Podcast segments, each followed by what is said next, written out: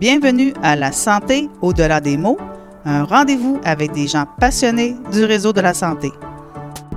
Votre hôte, Jean-Pierre Gagné, lui-même médecin, vous fera partager sa passion pour le domaine et vous fera découvrir une foule d'invités et d'acteurs clés du réseau. Voici votre hôte, le docteur Jean-Pierre Gagné. Bonne écoute!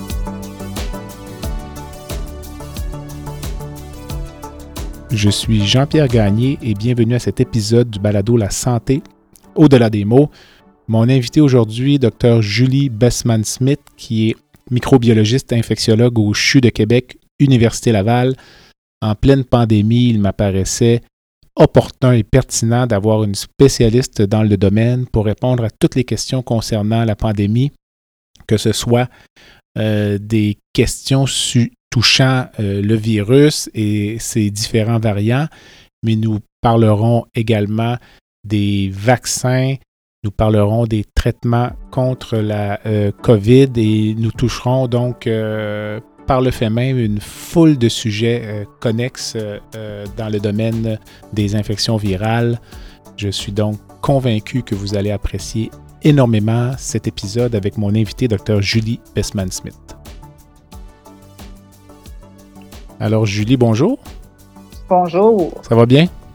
Ça va très bien, merci. Bon, merci euh, de prendre euh, un peu de ton temps durant la journée pour euh, répondre à quelques questions concernant la pandémie. Je me suis dit que ça pourrait être intéressant pour les auditeurs d'avoir des réponses à certaines questions qu'ils peuvent se poser.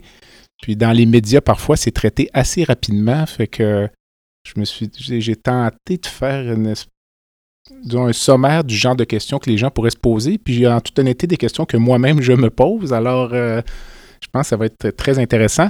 Avant de lancer l'entrevue, je te présenterai, tu as un baccalauréat en biologie médicale de l'Université du Québec à Trois-Rivières, obtenu en 1997. Tu as fait une maîtrise en microbiologie immunologie à l'Université Laval sur le virus de l'immunodéficience humaine de 97 à 99. Tu as obtenu un doctorat en microbiologie, immunologie à l'Université Laval. Ton sujet, encore une fois, était du côté de la virologie avec le virus de l'herpès simplex et les antiviraux. Peut-être que tu pourras faire certains liens avec le sujet de notre présentation d'aujourd'hui. Par la suite, des études en médecine de 2001 à 2006, toujours à l'Université Laval et finalement une résidence en microbiologie infectiologie qui s'est terminée en 2012 et depuis 2012, tu es donc euh, principalement attaché, si je ne m'abuse, à l'hôpital de l'Enfant Jésus. Exactement. Bien que tu te promènes un petit peu. Je voulais savoir, euh, comme première question, une pandémie comme celle que l'on vit aujourd'hui pour une spécialiste en microbiologie, est-ce que c'est un rêve ou un cauchemar? Je te dirais, Jean-Philippe, que c'est un rêve qui est devenu. Jean-Pierre. Jean-Pierre. je te dirais, Jean-Pierre, je m'excuse, que c'est un rêve qui est devenu un cauchemar. OK. Je te dire. OK. Mais en fait, un peu à la blague, au début, là, je dois avouer qu'il y avait vraiment une certaine excitation, même une exaltation pour voir ce nouveau virus-là euh, découvrir comment on peut diagnostiquer. Euh, moi, je pensais immédiatement au vaccin, évidemment. Donc, au début, il y avait vraiment une effervescence, puis vraiment un, vraiment un sentiment d'excitation. Mais, mais je t'avouerais qu'aujourd'hui, avec toutes les implications sociétales et politiques associées à cette pandémie-là, euh, je te dirais qu'on a un peu hâte de changer de sujet, même si c'est très, très intéressant. donc, c'est plus dans ce contexte-là que je pourrais dire. À l'étape du cauchemar. Ensuite, ensuite ce sera le, stress post-traumatique. Donc.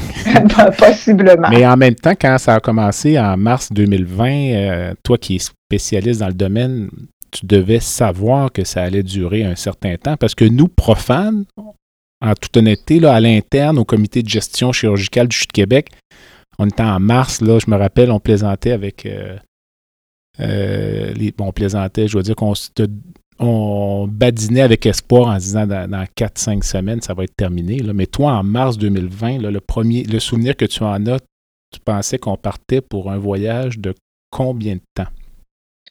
Mais ben, en fait, c'était vraiment justement la question que tout le monde me posait, là, amis, parents, collègues. En fait, nous, on, on, pensait pas que ça allait être quelque chose de quelques semaines, mais pas des années. En fait, il n'y a rien, honnêtement, qui, qui, qui, a duré aussi longtemps que, que deux ans. Là. Donc, moi, moi j'avais l'impression, on avait possiblement l'impression que c'était peut-être trois à six mois, là, mais certainement pas deux années. Puis, la chose qu'il faut savoir, c'est qu'évidemment, nous, surtout les gens spécialisés en prévention des infections, dès décembre 2019, quand on voyait ce qui se passait en Chine, on était déjà pas mal énervés, là, puis euh, on, déjà que ça durait, puis ça a duré juste quand c'est arrivé chez nous au mois de mars, que ça durait aussi longtemps là-bas, on avait quand même une, impression que c'était quelque chose qui allait durer un certain temps. Mais à la réponse, là, deux ans, non, non, il n'y a jamais rien, comme je disais à mes amis et autres personnes, c'est habituellement, il n'y a jamais rien au point de vue infectieux, pandémie, qui a duré aussi longtemps que ça. Ah, donc, techniquement, on dirait que la grippe espagnole, pour dire quelque chose, ce serait plus court? Ou oui, ben c'est difficile à caractériser parce qu'on a moins d'informations, évidemment. Puis, tu sais, la, circulation endémique, là, on ne sait pas combien de temps exactement ça a existé, mais le pic, entre guillemets, là, qui dure comme ça, ça, ça semble un petit peu plus court. Qu'est-ce qui fait la différence entre la pandémie de la COVID actuelle puis le SRAS en 2003, là, qui était surtout dans la région de Toronto, le souvenir que j'en ai, euh, à peu près 8000 cas? Très mortel, 10 de mortalité, mais c'est essentiellement mort dans l'œuf, euh, en dedans de quelques semaines ou quelques mois. Là. Quelle est la différence? C'est le virus qui est différent? C'est. Euh, oui, le virus, il, est vraiment différent. En fait, ça fait partie de la, même famille des coronaviridés. C'est euh, des sous-groupes qui sont un peu, euh, euh, sont pas tout à fait pareils, mais c'est vraiment c'est la capacité de transmission, les caractéristiques du virus. Le SRAS, en fait, ce qu'on s'est rendu compte, c'est qu'il infectait les voies respiratoires inférieures. Et c'est pour ça qu'il y avait beaucoup, c'était vraiment associé aux travailleurs de la santé qui faisaient des manœuvres là avec les sécrétions comme les bronchoscopies et autres, qui faisaient des manœuvres médicales avec des sécrétions, des voies respiration basses. Donc, le mécanisme de transmission était plus difficile d'un autre à l'autre puisqu'il y en avait moins au point de vue des voies respiratoires supérieures. Même quand on fait des analyses pour le SRAS, en fait, on dit toujours qu'il faut aller chercher des sécrétions plus profondes parce qu'on a plus de chances de retrouver le virus dans les voies respiratoires basses plutôt que dans les voies respiratoires supérieures, comme ce qu'on fait euh, pour euh, le, la COVID-19. Mais ça, ça veut dire que le SRAS est encore en circulation, le virus du SRAS ou? Ben, évidemment pas à Québec, mais des fois on a certaines alertes dans certaines régions euh, où on peut retrouver le virus. OK. Puis dans, ta spécialité comme microbiologiste, infectiologue, à partir du moment où la pandémie commence, est-ce que ça chamboule 100% de ta pratique? Est-ce qu'il y a encore les, les gens tombent encore malades d'autres choses? Il y a encore des ben il y a encore des infections chirurgicales, il y a encore euh, des cellulites, il y a encore. Euh, Tout à fait. Mais en, durant la première vague, ça a vraiment, on a vraiment vu une différence là, dans, dans les consultations cliniques parce que les gens ne sortaient plus, comme tu sais, là, les, à l'urgence, il y a des patients qui consultaient pour la COVID, mais, les gens, il y avait des cellulites, on ne sait pas ce qu'ils faisaient chez eux. Justement, c'était la question. Ils, ils, restaient chez eux, puis on, on en voyait beaucoup moins. Pour les chirurgies diminuées, ben nous, malheureusement, notre travail va beaucoup avec les infections post-chirurgicales. Donc, si on diminue le nombre de chirurgies, bien, on a moins, on a moins de, on a moins d'infections associées à traiter. Donc, ça a diminué, en fait, notre clinique classique, mais ça a augmenté énormément tout ce qu'il y a au niveau de laboratoire, évidemment, et au niveau de la gestion de la prévention des infections. Puis moi, évidemment, de mon rôle dans le comité d'immunisation du Québec pour euh, justement de surveiller les vaccins qui arrivent, qu'est-ce qui se passe, les recommandations, et la charge de travail a augmenté énormément. Donc, de façon générale, la charge a augmenté, mais plus du côté prévention des infections et laboratoire plutôt que clinique. tu parlais des gens qui consultaient moins. Là, si on parlait de la, de la grippe saisonnière, là, il n'y a pas eu de saison de la grippe, euh, à ma connaissance, 2020-2021. 2021-2022, actuellement, c'est quand même assez tranquille. Donc, euh, la première leçon que moi j'en tire, c'est qu'il y a des chances que moi je porte un masque à l'avenir à l'hôpital durant la saison de la grippe pendant la période euh, charnière. Je ne sais pas si ça va être une solution adéquate. Puis la deuxième chose, est-ce qu'on devrait craindre, lorsqu'on va avoir une saison de la grippe, d'avoir des pic de mortalité euh, vraiment euh, non vu? Ben, c'est des bonnes questions. En fait, le masque, euh, moi aussi, j'ai la même impression que toi, que j'ai l'impression que c'est quelque chose qui va durer durant la saison grippale parce qu'on voit vraiment l'efficacité associée. Nous, on emporte déjà aux étages de patients euh, greffés très immunosupprimés aux étages d'hématologie. Durant toute la saison grippale, on doit porter un masque à cet étage-là. Donc, j'ai l'impression qu'il va y avoir une certaine extrapolation avec ce qu'on a vécu, là, puisque ça diminue quand même significativement le risque des infections virales. Mais ça, c'est pas des discussions qu'on a actuellement, mais je pense que tes prédictions sont probablement assez bonnes. Euh, je comprends ton inquiétude, puis en effet, moi aussi, j'ai peur pour la prochaine saison grippale, mais là, c'est rendu que j'ai peur de tout. Alors, si j'enlève l'émotion, là, puis j'y vais du côté plus scientifique, en fait, le virus, il, il, il, il, modifie, il se modifie quand il se réplique. Alors là, si le virus ne circule pas actuellement, bien, est-ce que le prochain virus de la grippe qui va arriver, ça va être les souches qui ont circulé lors de la dernière saison grippale en, en, en 2018-2019? Okay. si c'est ça, si c'est le cas, ben, on peut compter, si on veut, sur l'immunité qu'on a eue ancienne avec les anciennes grippes qu'on a eues et la vaccination qu'on a eue, même si on sait que le vaccin ne dure pas, il y a quand même une certaine mémoire, puis il y a quand même une certaine immunité associée. Euh, par contre, plus le temps avance, plus cette immunité-là diminue. Mhm. Donc, en effet, on peut craindre possiblement, puis ça, c'est surtout chez les patients immunosupprimés ou avec des maladies chroniques qui ont une immunité moins bonne. Là, j'ai l'impression que ça va frapper fort. Par contre, on a des vaccins euh, pour la grippe. On sait facilement comment les, les, les, les fabriquer, comment. Donc, euh, je pense que encore une fois, la vaccination va vraiment être la clé dans ce contexte-là. Mais est-ce qu'il va y avoir une fatigue populationnelle sur la vaccination Mhm. et une moins bonne réponse? Ça va être à voir. Mais j'ai espoir que la vaccination dans ce contexte-là, si c'est à peu près le même virus qui circule, en se disant qu'il n'y aura pas eu la chance de se modifier beaucoup, que ça va être très efficace. Mais le, le fait que le- à chaque saison de la grippe, les gens attrapent la grippe, c'est en raison de la baisse de l'immunité de la personne concernée ou en raison d'une mutation du virus?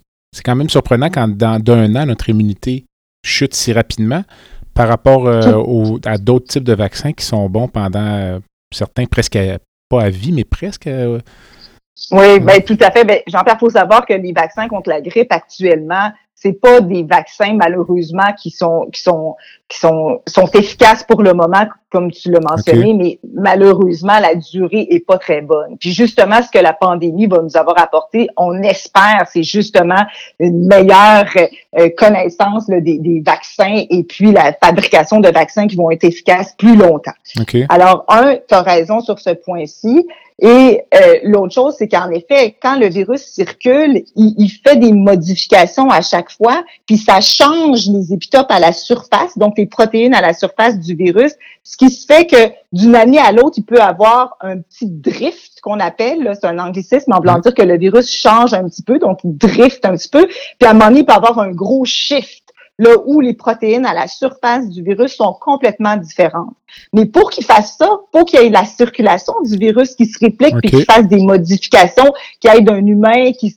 Donc, c'est ça qui fait les modifications. Donc, s'il circule pas, ben théoriquement, il y en a moins de, de modifications. À moins qu'il y ait un remaniement chez les euh, chez les animaux. On sait que pour la, le, virus de la grippe, c'est beaucoup la volaille, euh, les, euh, les, les porcs. Donc, à moins que dans cette population-là, il y a vraiment une, une circulation très active, puis que là, il y ait un changement, puis là, ça vient à nous. Euh, mais sinon, s'il n'y a pas de réplication virale active, bien, il y a moins de modification du virus. Est-ce que c'est vrai de dire que le, je dirais pas l'objectif, là, le virus ne réfléchit pas, mais le virus ne veut pas tuer son hôte, il veut simplement, euh, entre guillemets, le, Ben- le parasiter ou occuper de l'espace un certain temps pour se répliquer? Ben, tu as raison parce que s'il tue son hôte, ben là, il y aura plus d'autres à tuer à un moment donné. Donc, le mieux, c'est de se répliquer le plus possible, puis d'être capable de le transmettre à un autre. Euh, mais cette théorie-là, honnêtement, je pourrais pas dire, ben, comme, comme tu dis, ça, il réfléchit pas, mais si il est capable de se répliquer assez, puis que sa capacité de transmission est assez bonne, ben, à- à ce moment-là, s'il tue son autre, c'est pas grave parce qu'il va le transmettre quand même efficacement à d'autres, mais à un moment donné, il n'y aura plus d'autres, donc ça va être terminé. Euh, donc, nous, on fait la, réflexion qu'il ne devrait pas tuer son autre pour pouvoir continuer, mais lui, le seul but, c'est qu'il se, se, réplique puis il se transmet. C'est la seule importance pour lui. Super. Dis-moi, euh, c'est très intéressant. Je pense juste son pour y rester très longtemps. Euh, qu'est-ce qui fait que le virus mute, c'est aléatoire ou encore là, c'est une espèce de ce qu'on appelle en biologie ou autre, tu me corrigeras, un feedback là, à l'intérieur même de. Qu'est-ce qui fait qu'un virus mute? Là, c'est parfois. Euh, en fait, c'est vraiment quand il réplique son matériel génétique, il fait des erreurs. C'est aléatoire. Euh, c'est aléatoire. OK. C'est pas de l'adaptation. Non, il fait, ah, non, il fait des erreurs. Puis en fait, l'adaptation, c'est que s'il fait des erreurs qui fait qu'il est plus capable de se répliquer, ben ça finit là. Donc, donc, donc là, cette souche-là ou ce, variant-là, il, meurt là. Mais il fait toutes sortes de d'erreurs. Puis notamment les virus ARN, font beaucoup plus d'erreurs lorsqu'ils répliquent leur euh, matériel génétique comparativement à des virus à ADN. Donc, comme l'influenza, c'est un virus ARN, donc il fait plusieurs erreurs, puis le mécanisme de correction des erreurs est pas très bon dans ces virus-là. Donc, il y a des erreurs qui font que ça modifie la capacité de réplication. Donc, soit il est moins capable de se répliquer ou il est plus capable de se répliquer. Et ça modifie également les protéines de surface euh, du virus qui se fait qu'on ne peut reconnaître comme il faut ce virus-là alors qu'on a déjà été infecté dans le passé, mais là, les erreurs qui ont entraîné des nouvelles protéines à la surface du virus, fait que là, on n'est plus capable de le reconnaître, même si on a déjà été infecté ou même si on a déjà été vacciné dans le passé. Tu parles de virus à ADN, là, ce serait quoi, mettons? As-tu un exemple? Le virus là, de l'herpès simplex là, qui donne le simple feu sauvage, c'est des virus euh, ADN. Adénovirus aussi, c'est des virus à ADN. OK, OK, OK, parfait. Euh, si on quittait vraiment, on va peut-être y revenir un peu tout à l'heure, quitter vraiment le domaine plus euh, scientifique, euh, la situation où on se retrouve actuellement, d'un point de vue d'un spécialiste, ton opinion sur ce qu'on a eu comme restrictions sanitaires, confinement, déconfinement, ton opinion globale de ces mesures-là, est-ce que selon toi, c'est efficace? Parce que moi, j'ai l'impression qu'on confond plusieurs choses quand on parle de, de ça. Euh. C'est une question ben, large, évidemment. Oui. Ben, en fait, on n'avait pas le choix. Là. Euh, mm. on n'avait pas le choix de limiter euh, la transmission de ce virus-là pour, pour, pour, euh, dans le fond, préserver la population plus vulnérable, puis préserver, comme tu le sais, le système de santé. De santé, ouais. Euh, là, c'est sûr que confiner, déconfiner, confiner, c'est vraiment difficile à évaluer parce que, bon, c'est la première fois que ça, ça arrive, puis on, on, on, jongle un peu avec les connaissances qu'on acquiert là au fur et à mesure. Donc moi, je peux pas dire on, on a fait ce qu'il fallait faire. On a fait ce qu'il fallait faire au moment et dans la situation dans laquelle on était. Euh, par contre, je dois dire que là, à un moment donné, avec les deux années d'expérience, avec ce qu'on a acquis euh, sur justement la transmission, euh, les patients qui sont à risque de décéder, à risque d'être hospitalisés, là, je pense qu'il faut avoir un plan au long cours, là, parce que c'est, c'est, je pense pas que c'est possible et acceptable de vivre comme ça encore euh, plusieurs mois, années. Donc là, je pense qu'il faut avoir un plan à long terme avec les acquisitions qu'on a fait, avec les connaissances qu'on a. Mais jusqu'à maintenant, ce qu'on a fait, et, ce qui a été fait, là, en excluant la personne qui parle, c'est pas moi qui prends ces décisions-là. Euh, moi, j'ai l'impression qu'on n'avait pas le choix de faire ce qu'on avait et de tenter même certaines avenues, comme par exemple ce qui a été beaucoup critiqué, c'est le, couvre-feu et tout. Je pense qu'on n'a pas eu le choix de tenter euh, certaines avenues pour diminuer la transmission de ce virus-là. Selon toi, là, si dans un monde idéal, si 100% de la population du Québec ou du Canada, mais 100% de la population d'un grand territoire était vaccinée, quel serait le statut de la pandémie? Là? Ben, moi, je pense qu'il y aurait quand même possiblement certaines vagues, évidemment, parce que là, on parle du Canada, puis il y a d'autres pays qui sont pas vaccinés ou Mhm. qui sont beaucoup moins vaccinés. Et c'est là qu'émergent les variants. Plus le virus peut se, ré- peut- peut se répliquer, plus il peut avoir euh, de populations virales qui sont différentes, puis notamment dans des populations où il y a plus de patients immunosupprimés. Alors, euh, je pense qu'on aurait, puis avec les voyages et tout, quand même, je pense qu'on aurait fait face tout de même à certaines vagues, mais sachant que la vaccination, quand même, diminue de façon très importante la mortalité et les hospitalisations, je pense que ça aurait aidé beaucoup, surtout la vague Delta, donc la quatrième vague, où là, vraiment, là, les hospitalisations, là, c'était un très haut pourcentage d'individus qui étaient non vaccinés. Là. Donc, cette vague-là, je pense qu'elle aurait été très minimisée s'il y avait eu un, un taux de vaccination qui était plus élevé. Mais maintenant, on le sait, le vaccin n'est pas efficace à 100 pour diminuer la transmission puis diminuer l'infection. Mais là, on voit là, tout le monde qui est infecté, les enfants, les, les adolescents, euh, euh, les, les- adultes euh, triple vaccinés, ils ont, ils ont le nez qui coule ou un petit mal de tête pour la majorité. Mhm. Donc ça, c'est vivable, c'est comme euh, il y a aucun problème. Mais là, actuellement, aux soins intensifs, on voit des patients qui sont immunosupprimés, même vaccinés, qui répondent pas bien aux anti, euh, aux, vaccins, et des non vaccinés encore. Là. Il y en a vraiment plusieurs hospitalisés aux soins intensifs. Là. Mais ces gens-là, OK, je m'excuse, continue, je t'écoute. Non, non, non, non. J'allais dire, euh, les patients que tu vois aux soins intensifs euh, avec des... Je présume que la majorité des gens qui ont des facteurs de risque qui sont vaccinés, ça doit être très rare que tu vas voir, par exemple, un patient immunosupprimé non vacciné? C'est très rare. La majorité ont une très bonne prise en charge et puis euh, les médecins traitants sont vraiment convaincants pour qu'ils se fassent vacciner. Puis, euh, avec deux ans de recul, as-tu quand même l'impression que les patients immunosupprimés ou à risque, euh, vaccinés, mais qui se retrouvent quand même aux soins intensifs, sont moins malades maintenant qu'ils pouvaient l'être euh, euh, en début de pandémie? On ne parle pas du même Ben- variant, évidemment. Là, on compare peut-être des choses non comparables. Oui, tout à fait. Je crois que oui. Par contre, je pense que ce qui a été protégé lors des premières vagues, c'est le fait que on avait tellement peur et il y avait tellement peur qu'ils sortaient pas, là, ces gens-là. OK. là. Il y avait vraiment peur. Alors que là, on- on voit, comme je me rappelle, la dernière patiente que j'ai vue, c'était une greffée rénale. Elle avait eu ses trois doses, mais est allée souper chez son père qui avait la COVID. OK. Donc, je pense pas que ce serait arrivé durant la première ou la deuxième ou la troisième vague. Mais- Donc, le vaccin entraîne quand même une certaine attitude où, tu sais, les gens se sentent plus protégés, puis à un moment donné, je pense que il faut que le fait d'être vacciné nous donne quand même des privilèges. Là, il faut que ça serve à quelque chose.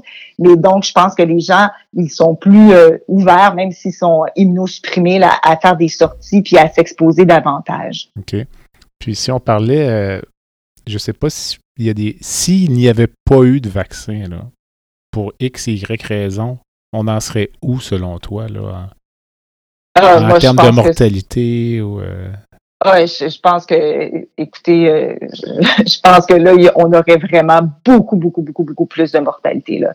La vaccination a vraiment démontré, puis on a des études québécoises claires, là, c'est une diminution de mortalité de 90% là.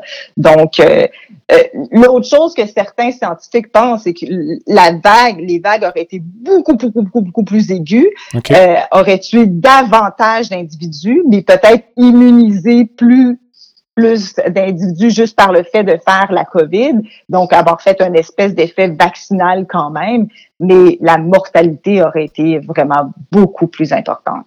Avec peut-être une pandémie plus courte. Possiblement. En théorie, là, possiblement. OK. Possiblement. Euh, Mais en même temps, il y a toujours le fait que plus le virus se réplique, plus il y a des chances De d'émergence de variants. OK. Donc, euh, il y a ça aussi à considérer. Mais le fait là, que les gens puissent faire la COVID deux à trois fois, là, toi, pour toi, là, au point de vue scientifique, est-ce que c'est logique ou c'est comme complètement inédit? euh, euh, c'est euh, une surprise complète? Non, c'est pas vraiment une surprise parce que les virus respiratoires, là, quand on, c'est sûr qu'à chaque individu, on vérifie pas nécessairement est-ce que c'est un rhinovirus, est-ce que c'est un coronavirus, est-ce que c'est un virus respiratoire syncytial. Euh, donc, on, on vérifie pas nécessairement, mais je veux dire, durant l'année, on fait quoi, deux, trois rhumes Euh, en tout cas, certainement les adultes qui ont des qui ont des enfants là. Mhm. donc possiblement que une fois, ça peut être un coronavirus, une fois un autre virus, mais possiblement deux fois un coronavirus, puis peut-être pas le même type de coronavirus exactement. Donc, ça me surprend pas nécessairement, puis c'est que le virus circule tellement et est tellement transmissible que c'est pour cette raison-là. Parce que sinon, les autres virus sont moins transmissibles, donc on a moins de chances d'être en contact avec eux. Donc, non, moi, ça, ça me surprend pas tant que ça. Par contre, si à chaque fois on se ramassait à l'hôpital aux soins intensifs ou euh, intubé, ou, là, là, ce serait très, très surprenant parce qu'on se fait quand même une immunité à chaque fois. Donc, ce qui fait qu'on on recouvre de la maladie. Mais, euh, mais non, ça me surprend pas tant que ça. Le variant actuel, là, Omicron, euh, il conférerait une immunité pendant combien de temps là, euh, chez quelqu'un qui, euh, qui fait une infection. Est-ce qu'on a des chiffres? Euh? Non, on ne le sait pas exactement. En fait, pas, pas considérant le spécifiquement au variant Omicron, mais de façon générale, on considère que dans les trois mois, ce serait très étonnant de faire deux infections là, avec le même variant, là, pour dire quelque chose. Euh, à savoir, le variant Omicron, est-ce qu'il y a une différence? Je, serais étonnée, là, euh, mais j'ai pas cette information, puis je pense pas qu'on ait cette information-là actuellement. Puis le fait de faire euh, l'infection là, à la, à, la COVID, ça remplace une dose de vaccin, deux doses de vaccin ou ça n'a aucun rapport? Oui, ben ça a rapport. C'est une excellente question. Ça, en fait, quand on fait des études sérologiques, c'est-à-dire qu'on regarde dans le sang des individus le développement des anticorps suite à une, une infection versus euh, un vaccin, c'est excellent puis c'est similaire. Puis même ce qui a l'air le plus intéressant, c'est le mélange entre la vaccination et une infection. Donc les titres d'anticorps sont très élevés et ça protège contre l'infection. Par contre, ce qui est difficile à déterminer, c'est que y a-t-il une différence entre quelqu'un qui fait une infection à la COVID qui est très légère, juste un nez qui coule, un petit mal de tête, versus quelqu'un là qui est sept jours malade, donc est-ce que là, le niveau d'anticorps est différent dans ces deux individus-là, qui fait que celui qui a juste fait le petit rhume, ben, il a développé presque pas d'anticorps, mm-hmm. versus l'autre qui a été beaucoup plus malade, a vraiment des anticorps similaires à suite à la vaccination. Donc ça, c'est difficile à déterminer. Puis également, évidemment, les patients immunosupprimés ou les patients qui ont des maladies chroniques qui répondent vraiment différemment euh, à, à l'infection et à la vaccination. Mais de façon générale, je pense que c'est quand même bien prouvé qu'une infection peut être équivalent à la vaccination. OK. Par contre, si on va... Oh, non, j'allais dire, euh, quand tu dis à la vaccination, c'est à une dose encore? Une dose, oui. Une dose. Une dose. Une dose. OK. Par contre, la question pourrait être pourquoi on me demande quand même de me faire vacciner si j'ai euh, fait la COVID? Ben là, il y a un nombre de, de doses, entre guillemets, là, ou d'infections qu'on doit considérer. Puis l'autre chose, c'est que Là, actuellement, on ne sait pas combien de temps ça va durer, mais pour les mesures comme le passeport vaccinal, les voyages et tout ça, c'est extrêmement difficile de comptabiliser les gens qui ont fait la COVID ou qui l'ont pas fait. Avant, lorsqu'on avait les tests qui étaient effectués pour tout le monde en laboratoire, on pouvait corréler l'individu avec son vaccin, le, test positif, on, pouvait faire un calcul équivalent. Mais maintenant, avec juste les tests antigéniques ou les gens qui se font pas tester puis qui font juste dire, oh, je pense que j'ai fait la COVID, ben, mhm. c'est pas comptabilisable. Donc, on n'est pas capable de dire, bon, lui, il a fait la COVID une fois, il y a eu deux doses, c'est correct. Ou le contraire, il y a eu deux COVID, il y a eu une dose de vaccin, on est correct. Donc, c'est pour cette raison-là que c'est quand même suggéré de se faire vacciner. Mais est-ce qu'on est-ce, que la est-ce que le gouvernement ou euh, la santé publique éventuellement fait des études populationnelles, faire des sérologies? Sur un échantillonnage de la population? Ça, va se faire, ça, ou on est... Oui, puis c'est fait. C'est fait. OK. Puis est-ce qu'on peut savoir quelle proportion de la population a été exposée à la COVID, disons, en date ben, d'aujourd'hui, pour dire quelque chose? Là, je la connais pas, honnêtement. Mhm. Puis je sais qu'il y a une difficulté euh, actuellement avec Omicron parce qu'ils font avec euh, avec les banques de sang. Donc, ils essaient de voir la sérologie euh, des individus et regardent le niveau d'anticorps de la population, dans le fond, de, de, ceux qui donnent, euh, qui font des dons de sang pour voir la présence d'anticorps. Puis là, ils ont été surpris sur le fait qu'avec cette vague-là, ils sont pas capables de voir dans certains patients, de certains donneurs, qui on fait la COVID, prouvé, et on n'est pas capable de trouver les anticorps reliés. Donc, est-ce que c'est juste parce que le test n'est pas assez sensible ou, encore une fois, le test est moins bon pour euh, le variant Omicron? Donc, c'est euh, ce qu'on est en train d'étudier actuellement. Mais quand on teste les échantillons sanguins de gens qui donnent du sang, euh, il n'y a pas un biais au niveau de la cohorte, là? C'est pas la population générale qui donne du sang, c'est possiblement des, des gens plus sensibilisés. Encore là, c'est peut-être un jugement que je porte. Possiblement. Par contre, sensibiliser. Au vaccin pour quelque chose. Quand je oui, mais là, c'est les anti ouais, mais c'est pas les anticorps contre le vaccin parce qu'on est capable de faire la distinction entre les anticorps qui ont été développés suite à la vaccination versus des anticorps qui ont été développés suite à une infection. OK. OK. Non, mais le sens de ma question était peut-être que cet échantillonnage de patients-là a fait moins de COVID que d'autres franges de la population. Tout à fait, tout à fait. Si on revenait quelques instants avant, euh, avant d'aller à la pause sur euh, les vaccins, le, fait que les vaccins aient été développés si rapidement, toi encore une fois, avec ton chapeau de spécialiste, est-ce que c'était surprenant ou c'était faisable à partir du moment où l'énergie était euh, mise de l'avant par les, différents, les différents gouvernements. Oui, c'était faisable certainement parce qu'on a tout concentré sur le développement des vaccins. Ah, même au début, là, les, les, centres de recherche là, étaient vides. Là. Je veux dire, tout était concentré, même le matériel, c'était tout concentré pour le dépistage de la COVID et pour le développement des vaccins.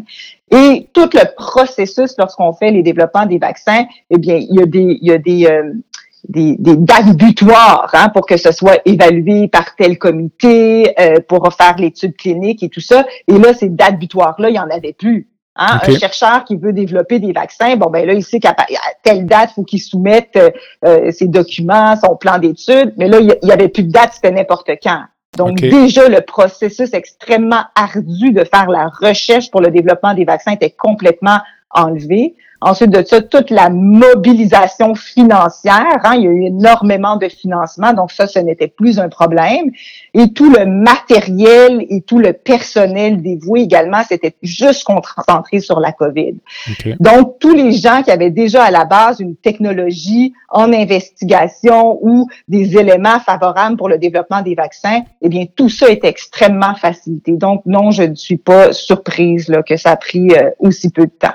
Si on parlait un petit peu des vaccins, un dernier bloc de questions. au début de la pandémie, les différents types de vaccins, on avait les vaccins à protéines sous-unitaires, les vaccins à ARN, les vaccins à vecteur viral, qui ont été peut-être les vaccins qui ont fait vraiment très peur, les événements thromboemboliques. Euh, peut-être juste nous expliquer, peut-être, je pense que le premier que je t'ai cité, si je ne m'abuse, n'est pas vraiment utilisé. Là, donc, c'est vraiment soit les, euh, vaccins ARN qu'on connaît, ou sinon les euh, vaccins là, de type euh, vecteur viral qui ont été plus incriminés dans des complications, bien que les autres en ont. Pour le commun des mortels, dont je suis, la différence au niveau du mécanisme de fonctionnement de ces vaccins-là. Mais en effet, c'est des vaccins qui sont relativement nouveaux. Là. Ils ont déjà été étudiés dans le passé, mais en effet, dans le carnet vaccinal actuel, à part pour la COVID, on n'a aucun vaccin ARN messager. En fait, ce qu'on est habitué à avoir comme vaccin, c'est comme pour, pour, dans le carnet vaccinal ou les vaccins usuels, là, c'est des vaccins que, comme vous l'avez mentionné, juste des protéines, ou en fait le virus complet qu'on modifie pour pas qu'il soit infectieux, ou qu'on modifie un peu pour qu'il soit capable de faire quelques cycles viraux, mais pas entraîner la maladie. Donc, ça, on appelle ça des vaccins vivants atténués, puis sinon des vaccins inactivés, des vaccins inactivés. C'est que le, virus est complètement inactivé, il peut pas entraîner de maladie, ou juste des petits bouts de protéines qu'on fait produire dans des cellules ou autres, puis c'est ça qui sert de vaccin. Maintenant, le vaccin à ARN messager, c'est vraiment qu'on donne le code à nos cellules pour qu'ils produisent la dite protéine pour laquelle on veut développer des anticorps. Donc, on donne pas la protéine pour qu'on développe des anticorps, on donne le code qui est l'ARN messager mhm. pour produire la protéine. Puis l'ARN messager, c'est extrêmement fragile. Donc, c'est pour ça qu'on a peu d'inquiétude au point de vue.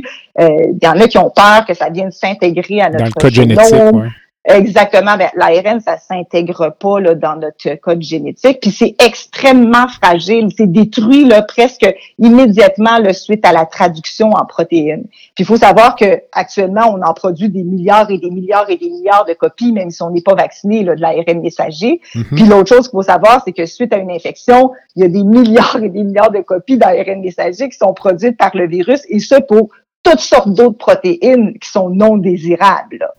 Donc, c'est ça qu'il y a de nouveau, c'est vraiment la, la, possibilité d'éduquer nos cellules à produire cette protéine-là, mais ensuite de ça, c'est terminé, c'est complètement dégradé. Okay. Maintenant, les vaccins à vecteur viral, c'est qu'on prend un virus, par exemple ici, c'est un virus à adénovirus là, euh, simien, donc pas humain, qui infecte habituellement les, singes, puis qui a été modifié pour avoir la protéine qui nous intéresse de la COVID pour qu'on développe des anticorps contre euh, contre cette protéine-là, mais en utilisant ce vecteur-là qui est un virus. Ça, c'est des vaccins qui ont déjà été utilisés beaucoup, qui ont déjà été utilisés également là, euh, chez les animaux. Là. Ça, pour, qu'on, pour que les gens se situent, ce vaccin-là, vecteur viral, tu me corrigeras, ce serait le vaccin d'AstraZeneca. Exactement, et de Jensen. Et de Jensen. Et qu'est-ce qui fait que ces vaccins-là ont été associés à des événements thromboemboliques, d'autres syndromes aussi, là, euh, Guillain-Barré ou autres? C'est, euh, réaction inflammatoire ou auto-immune, j'imagine? Ou, euh? Ouais, puis c'est vraiment difficile à décrire exactement le mécanisme, mais c'est comme s'il y avait, ça entraîne une thrombopénie, comme s'il y avait quelque chose de similaire là, que le, le, corps reconnaît et qui fait que ça fait une inflammation associée avec un, un, un leak cellulaire. Donc, euh, je connais pas les, détails profonds là, au point de vue là, hématologique associé, là, mais c'est vraiment un effet secondaire majeur qui a été euh, très surprenant, si on veut, là, suite à l'administration de ces vaccins-là. Très médiatisé aussi. Là. Tout à fait, puis avec raison. Là. On prend une courte pause et on revient avec Dr. Julie Bestman-Smith, qui est microbiologiste, infectiologue au CHU de Québec, Université Laval. Le podcast La santé au-delà des mots est une présentation du groupe conseil Beauchamp, Beaulieu, Dessureau, Toupin de la financière Banque nationale Gestion de patrimoine. Comme nous croyons que la santé financière fait partie de la santé globale, nous sommes heureux de nous joindre au docteur Jean-Pierre Gagné pour vous souhaiter une bonne saison de la santé au-delà des mots. Tu veux lancer ton propre podcast mais tu ne sais pas comment t'y prendre? Pas de problème. Mouton Marketing peut t'accompagner de la conception au lancement envoie ton idée de podcast à bonjour à commercial Bonjour à commercial g o m o u t o n.com. L'univers du podcast t'attend.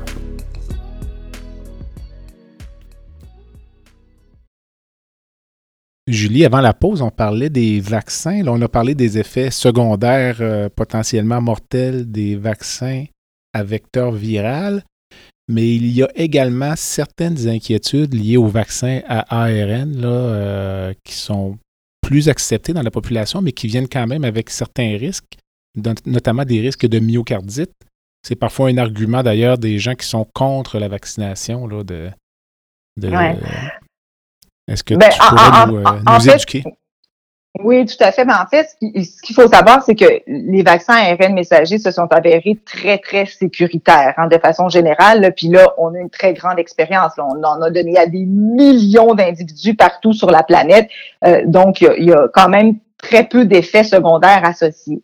Euh, évidemment, comme tous les vaccins, euh, ça peut donner une douleur au site d'injection, un petit malaise. ça, c'est vraiment la, stimulation du système immunitaire qui peut faire qu'on fait même un petit peu de fièvre, comme avec tous les autres vaccins. Puis, on le sait, là, les vaccins, comme n'importe quoi en médecine qu'on administre, il y a toujours le potentiel d'effets secondaires. Hein, une simple aspirine, là, tu le sais, euh, ça, il peut avoir des effets secondaires associés, puis les vaccins aussi. Puis, pour les vaccins ARN messagers, ce qui, euh, ce qui a été objectivé, puisqu'on peut voir là, dans une faible proportion, c'est la, la, la, présence de myocardite, donc une inflammation au niveau du cœur. Puis drôlement, on l'a noté plus du chez muscle les du cœur, c'est vraiment la, la, paroi musculaire. Là, tu sais. Oui, tout à fait. Au début, on pensait les péricardites aussi, donc de l'enveloppe du cœur, mais maintenant, vraiment, on se rend compte que c'est beaucoup plus au niveau du muscle du cœur. Puis des fois, ça peut être difficile dans certains cas de faire la distinction entre les deux, donc on disait myocardite, péricardite, mais on a vraiment plus l'impression que c'est au niveau du, du, du myocarde.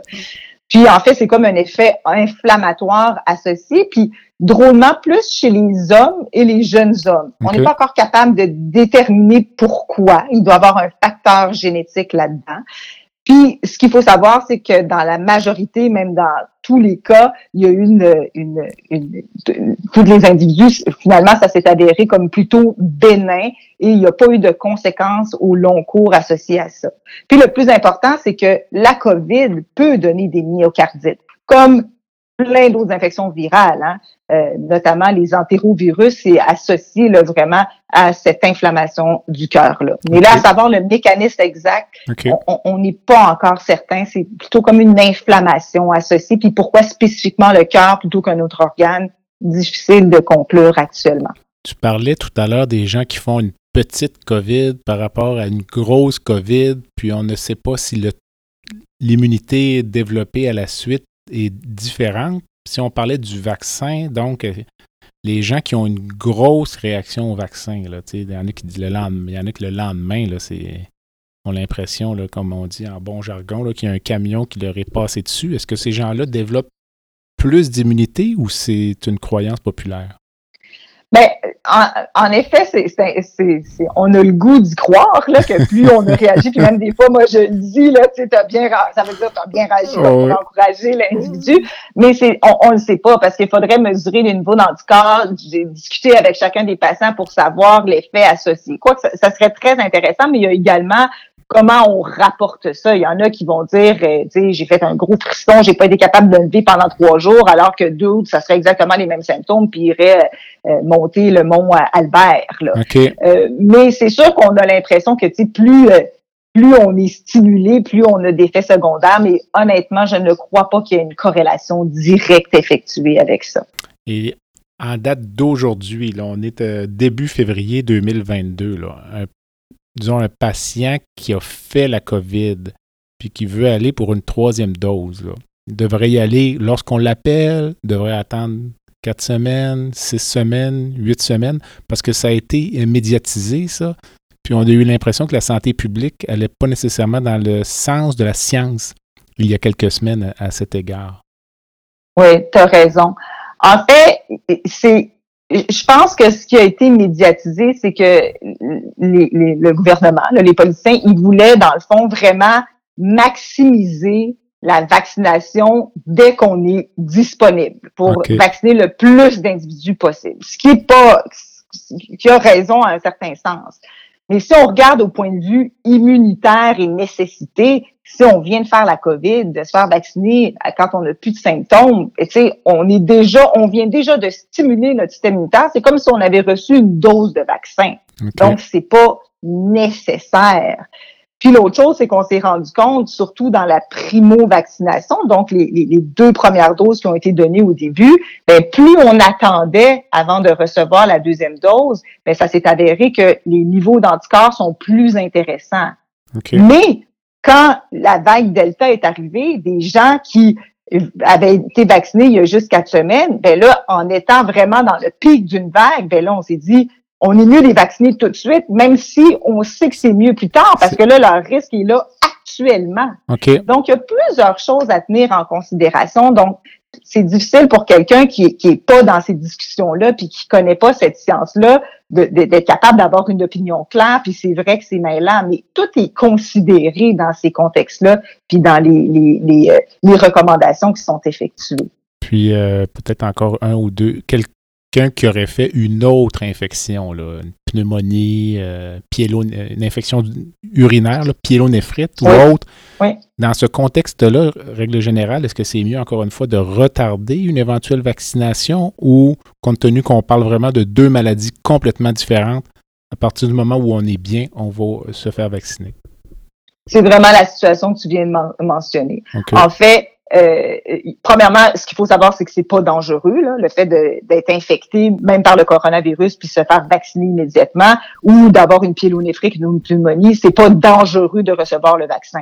Mais c'est juste que, un, si on veut contrôler les effets secondaires, si on est en pleine infection aiguë, qu'on peut compliquer d'une façon ou d'une autre, puis on donne un vaccin en même temps, ben là, s'il y a une complication, on ne saura pas est-ce que c'est le vaccin ou c'est la maladie actuelle qui entraîne les effets secondaires. Donc ça, c'est un point de vue quand même à considérer. Puis l'autre chose, je ne sais pas si c'est mythique, mais quand même, je pense que on peut considérer, on se dit, on est en train de combattre une infection comme une pneumonie. Ben là, notre, système immunitaire, il, combat la pneumonie. Là, on laisse finir son travail avant de le stimuler pour autre chose mais en fait, on stimule pas nécessairement les mêmes cellules, puis les cellules mémoire qui vont être fabriquées avec le vaccin vont être faites quand même. Donc, cette recommandation-là de ne pas vacciner quand un patient est malade, c'est vraiment pas, c'est vraiment plus pour diminuer les effets secondaires, un, parce que le vaccin peut entraîner un peu de fièvre, des malaises, donc si le patient est déjà malade, ben là, on n'a pas le goût d'y ajouter ça, puis également d'être capable de contrôler les effets secondaires associés à la maladie versus au vaccin au début de la pandémie, comme dans toute bonne maladie virale, on a parlé surtout d'un traitement de support euh, lorsque les gens tombaient malades. Actuellement, quel est euh, l'armamentarium thérapeutique en termes de médication ou d'anticorps monoclonaux qui sont disponibles? Euh? Mais tout est dépendant un peu de la situation, si c'est une maladie légère, modérée, sévère, puis également dépendant du statut immunitaire et des comorbidités du patient et également si le patient a été vacciné ou pas. Donc, on sait les patients qui sont très malades, qui ont besoin d'oxygène, bon, on va donner un, des, anti-inflammatoires comme du décadron, puis on va donner également des, des anti-IL6 ou des anti-interleukines ou autres pour diminuer l'inflammation qui est vraiment euh, la grosse problématique avec euh, cette infection-là. Donc, on n'attaque pas le virus, on attaque les, répercussions de l'infection sur le, le, système du patient. Exactement. On a des antiviraux, par exemple. Euh, puis là, probablement qu'ils vont être utilisés beaucoup plus. le remdesivir qu'on a utilisé dans les premières vagues, les études nous démontrent hein, chez des patients euh, qui sont euh, pas hospitalisés et même hospitalisés qui pourraient avoir un bénéfice. Il y a le Paxlovid également qui est une autre molécule qui peut être donnée en externe. Et euh, il y a également les anticorps monoclonaux. Mm-hmm. En fait, la problématique avec ça, c'est certains de ces médicaments-là se donnent par voie intraveineuse, donc ça doit être administré à l'hôpital, qui peut se faire dans une clinique externe ou autre. Puis l'autre chose, c'est la limitation des doses. Donc, on n'a pas tant de doses que ça et on tente d'offrir ces, ces médicaments-là à des individus qui sont le plus à risque de complications. Donc, c'est vraiment là, chaque individu doit être évalué pour euh, savoir s'il peut euh, recevoir là, euh, ces traitements-là. Mais ça, c'est quelque, chose qui est vraiment qui, qui ajoute là, pour le traitement de la COVID et qui va possiblement modifier le cours de toute cette pandémie-là. Quand tu parlais de remdesivir qui doit se donner par voie intraveineuse, un patient qui techniquement n'est pas hospitalisé, j'imagine que l'indication de le donner serait faible parce que l'infection est, peu sévère. Elle est peu sévère, mais chez des patients qui sont à risque de compliquer. Ah, tu voudrais le donner en prophylaxie. Ben, c'est pas une prophylaxie parce que c'est pas pour éviter qu'il ah, fasse l'infection, mais pour éviter qu'il fasse les complications, associées. Exactement. Exactement. On pourrait imaginer que ce soit donné éventuellement par les soins à domicile ou. Euh, Peut-être, ou comme on, on, sait ici, euh, dans un exactement, en médecine de jour. Puis la particularité aussi avec ces traitements-là, c'est qu'il faut qu'ils soient donnés quand même dans un court laps de temps. Donc, on dit de 5, de, de 5 euh, à 7 jours, là, dépendant de la molécule, suite au début des symptômes. Est-ce que vous l'utilisez dans le moment, ça, ce médicament-là? Oui, en fait, il y en a qui sont, oui, oui il y en a qui, ben, c'est surtout l'anticorps monoclonal qui est utilisé actuellement, le Sotrovimab, là, qu'on donne en clinique ambulatoire chez des patients immunosupprimés qui sont à risque de complications. Donc, même s'ils sont pas euh, hospitalisés ou ils ont des symptômes légers à modérés, on peut leur donner cette molécule-là. Ça, c'est important de le savoir parce que plusieurs individus qui ne savent pas qu'il y a des traitements qui sont quand même disponibles. Puis même s'ils sont pas tant malades, l'objectif du médicament, c'est vraiment de diminuer les hospitalisations et les risques de complications. Le remdesivir, on n'a pas encore commencé à en donner beaucoup, mais je pense que ça va être la prochaine molécule qu'on va donner de plus en plus. Et puis il y a également le Paxlovid, là, qui est un ça, autre. Ce sont tous des anticorps monoclonaux. Non, le remdesivir et le Paxlovid, c'est des antiviraux. OK, OK, OK. Puis, euh, quand même. Donc, euh, on, va voir un petit peu où ça se place au cours, j'imagine, des prochains mois. Là. Tout à fait. Tout en termes de coûts, là, as-tu une idée de, des coûts associés à ces médicaments-là? Je sais pas exactement. J'aurais pas de chiffre à donner, mais les anticorps monoclonaux, c'est très dispendieux. Là. Euh, maintenant, le remdesivir, probablement que c'est beaucoup euh, moindre coût parce que ça, on a quand même un certain recul, là. Euh, mais tout de même, c'est, ça se donne, ça s'administre intraveineux, donc il y a quand même euh, des coûts même pour l'administration, le personnel et tout. Puis le Paxlovid, qui est le nouveau, j'imagine que c'est pas c'est pas donné, mais honnêtement, je ne connais pas les coûts de ces molécules-là. On a parlé euh, énormément des variants du virus, puis de l'efficacité des vaccins, mais là, les médications dont on vient de parler, est-ce qu'elles doivent être modifiées par l'industrie lorsqu'un variant euh, apparaît ou ça demeure efficace? Ben, théoriquement, les antiviraux, ça devrait demeurer efficace. C'est plus les anticorps monoclonaux parce que dans le fond, on donne comme, c'est comme si on donnait, euh, euh, euh, c'est comme un, vaccin entre guillemets sur le fait qu'on donne des anticorps. Hein? On dit pas au corps par le vaccin de produire des anticorps, on donne. On donne les anticorps. Ouais. Oui, donc il y a plusieurs anticorps qui avaient été développés qui finalement on peut plus donner à cause du variant Omicron qui est tellement changé que ces anticorps monoclonaux ne fonctionnent plus. Donc ça, ça va être en évaluation. Puis même, on sait qu'il y a un nouveau variant, ben, c'est-à-dire un sous-variant du variant Omicron qui commence à circuler. Donc là, la compagnie est en train de faire des études pour s'assurer que son médicament, donc son anticorps monoclonaux, fonctionne toujours pour ce variant-là. OK. Puis, euh, dans la même veine, les tests euh, diagnostiques, les, tests rapides, euh, qui sont des tests antigéniques ou euh, les tests PCR, est-ce que leur efficacité, quand je parle d'efficacité, donc la capacité à détecter de façon précise l'infection, est-ce qu'elle varie avec l'apparition de nouveaux variants ou encore là, ces tests-là sont modifiés sans que nous, on le sache? Pour les tests PCR qui sont effectués dans nos laboratoires cliniques, il n'y a pas de modification avec l'amplification, c'est-à-dire la détection des Omicrons. Par contre, ça, ça se pourrait, là. Puis les, les compagnies qui ont les tests, euh, donc les tests commerciaux, ils font toujours des analyses avec les nouveaux variants pour être certaines que les cibles qui sont utilisées pour amplifier le virus vont amplifier le variant qui est en circulation. Donc ça, il faut en effet faire des analyses, mais pour le moment, tous les tests, nous, qu'on a dans nos laboratoires, il n'y a aucune modification. Pour les tests antigéniques, c'est un petit peu plus difficile à évaluer. Évidemment, nous, on n'en a pas dans nos laboratoires cliniques, donc moi, je ne travaille pas avec ces tests-là. Mais quand même, quand on regarde la littérature, ben, premièrement, il faut savoir que c'est quand même moins sensible que les tests, euh, les tests d'amplification mm-hmm. usuels, les TAN, les PCR. Et puis, dépendant des compagnies, parce qu'il y en a vraiment plusieurs qui en font, il y a une sensibilité qui varie dépendant du variant, puis notamment pour le Micron, il y en a que c'est certains tests là, sont moins bons, là, les tests antigéniques. Par contre, celui qui est distribué à la population actuellement, il semble pas avoir de différence très significative, mais encore là, je dis ça sous, sous toute réserve. Euh, l'usage du test euh, antigénique là, ou du test rapide, est-ce que c'est pertinent chez quelqu'un qui est asymptomatique, qui n'a pas eu de contact, puis qui envisage simplement d'aller passer, mettons, une fin de semaine chez son frère, puis qui se dit, ben, le vendredi, j'ai pas de symptômes, je vais me faire un petit test rapide avant d'y aller. Est-ce que c'est est-ce que c'est inutile? Ou même est-ce que c'est dangereux? Ouais. On a beaucoup d'amis qui font ça. Hein? Euh, ben, en fait, oui, je dirais que c'est pas mal inutile, mais je comprends que les gens essayent. Là.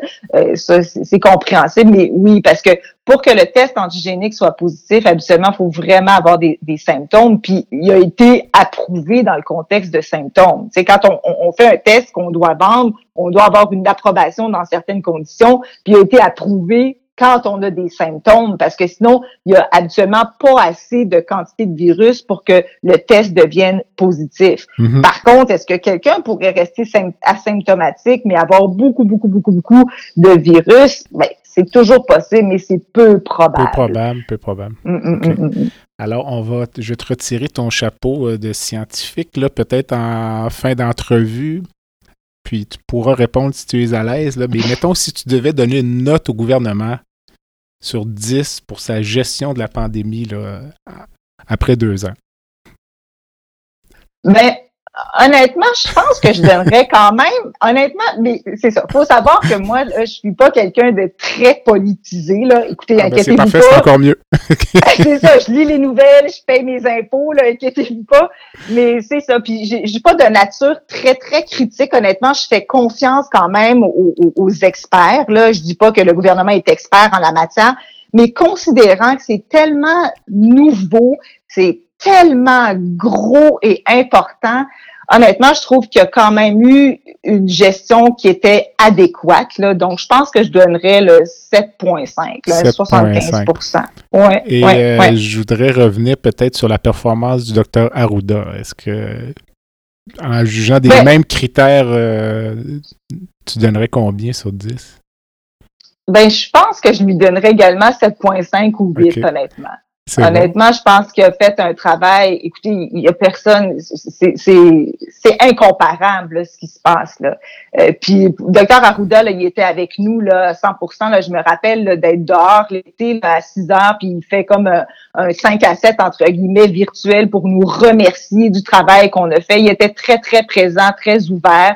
Mais je pense que c'est vraiment difficile. là. Puis tout, euh, c'est pas un homme de politique. Là. Il n'a pas Non, été, euh, il a pas été formé pour faire ce qu'il a fait. Là. Euh, donc, je pense que c'est vraiment difficile de, de les critiquer. Là. Je comprends. Est-ce que, parce que c'est, ça a été souligné à, l'échelle nationale, est-ce que la santé publique est trop proche du politique? Ben, en fait, on n'a pas le choix parce que s'il y avait des directives de santé publique pour mobiliser tout le monde, ce serait pas possible. Donc, c'est sûr qu'il faut qu'il y ait une association.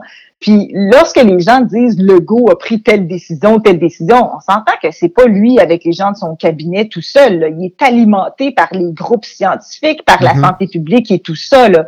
Donc, moi, je pense que dans le contexte qu'il fallait mobiliser tout le monde, faire des règles, c'est sûr qu'il fallait qu'il y ait une attache avec la santé publique.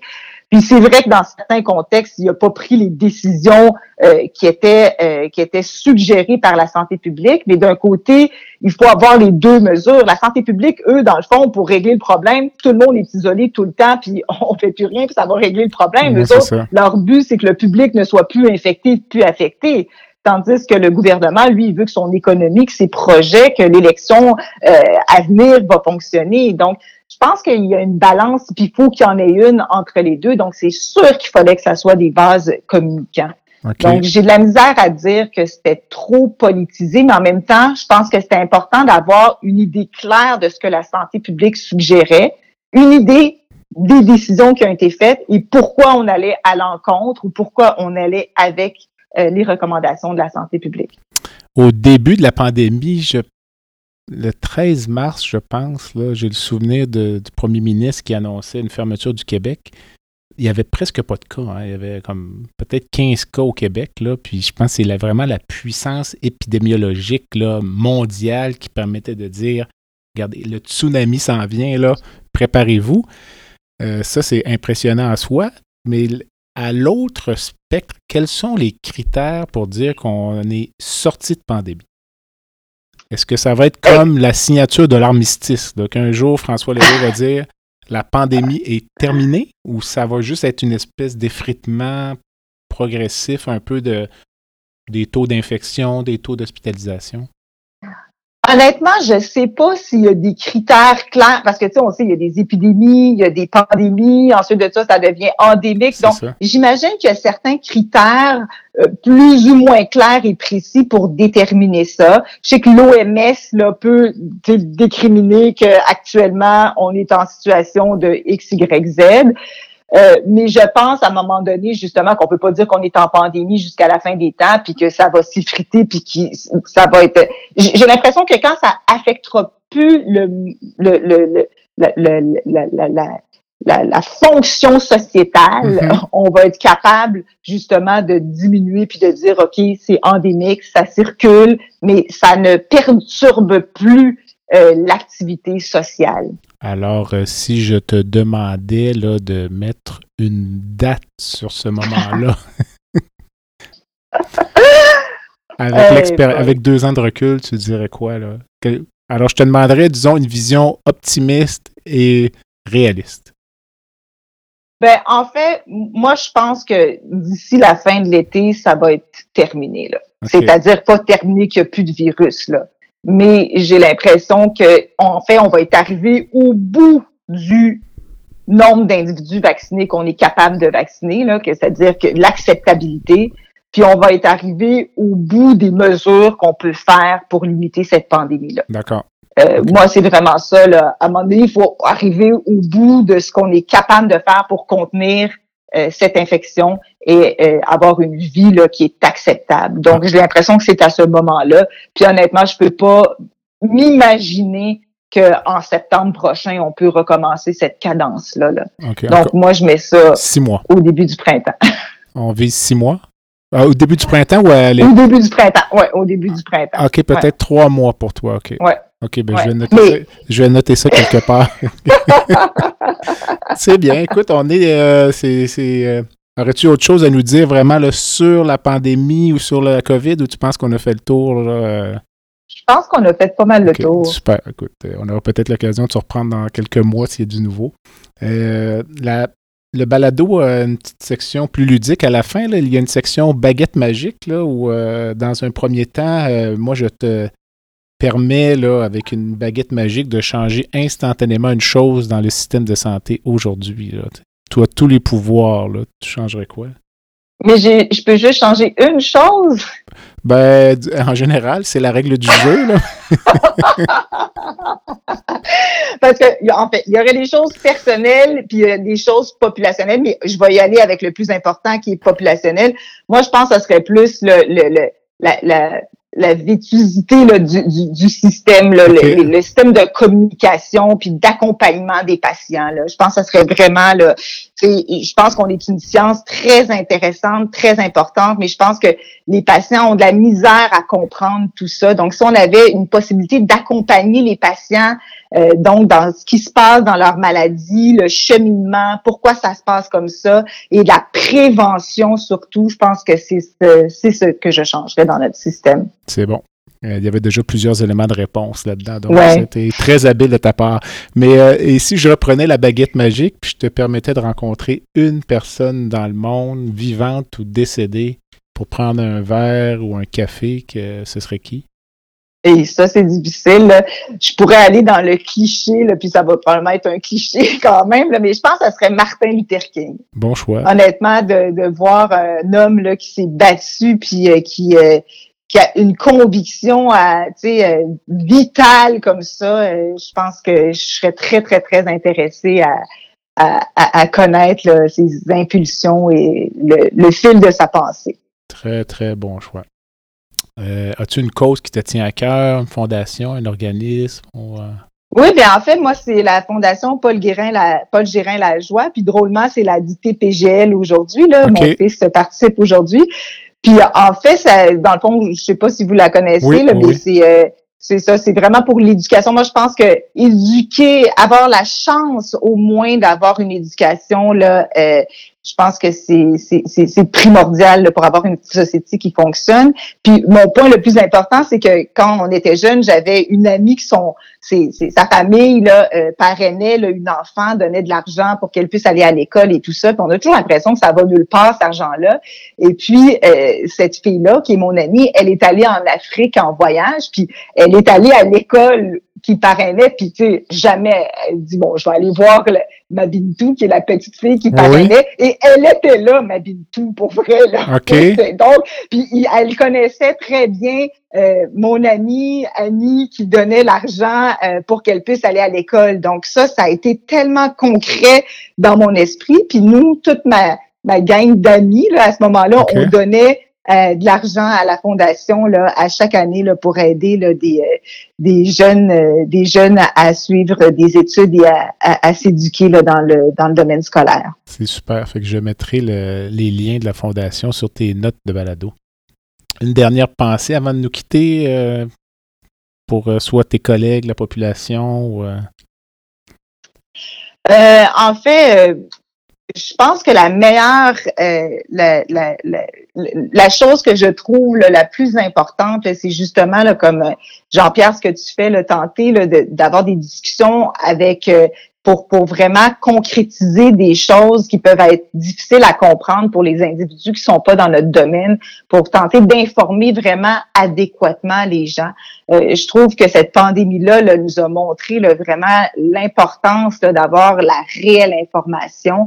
Et puis, euh, je pense que ce serait vraiment important que les gens soient capables de, de, de suivre comme il faut là, justement les, euh, les vraiment les, les les vrais indicateurs là, de cette de cette pandémie-là, de la vaccination, des informations là, sur euh, sur euh, toute la situation actuelle. Je pense que c'est ce qui est le plus important. Puis dans le fond, je salue des initiatives comme euh, ce que tu fais, là, Jean-Pierre. c'est très gentil. Alors c'est sur ces très ces mots très gentils qu'on conclut l'entrevue. Alors je me suis entretenu avec Dr. Julie Bessman-Smith, qui est microbiologiste et infectiologue au CHU de Québec, Université Laval.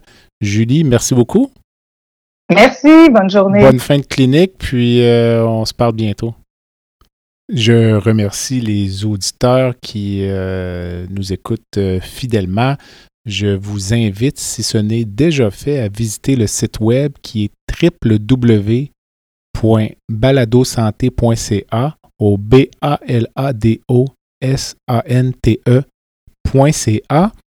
Vous pouvez sur la page d'accueil euh, du site web vous abonner, donc vous recevrez les courriels qui euh, vous informeront euh, des épisodes qui sont mis en ligne. Je vous invite également à vous abonner au balado sur la plateforme de votre choix. Vous pouvez m'envoyer des commentaires via la page Facebook, via le site web. si vous voulez me suggérer des invités, ce serait très apprécié. Et je fais également un appel aux commanditaires qui aimeraient s'associer à cette activité. En attendant, je suis Jean-Pierre Gagné et vous avez écouté La santé au-delà des mots. À bientôt.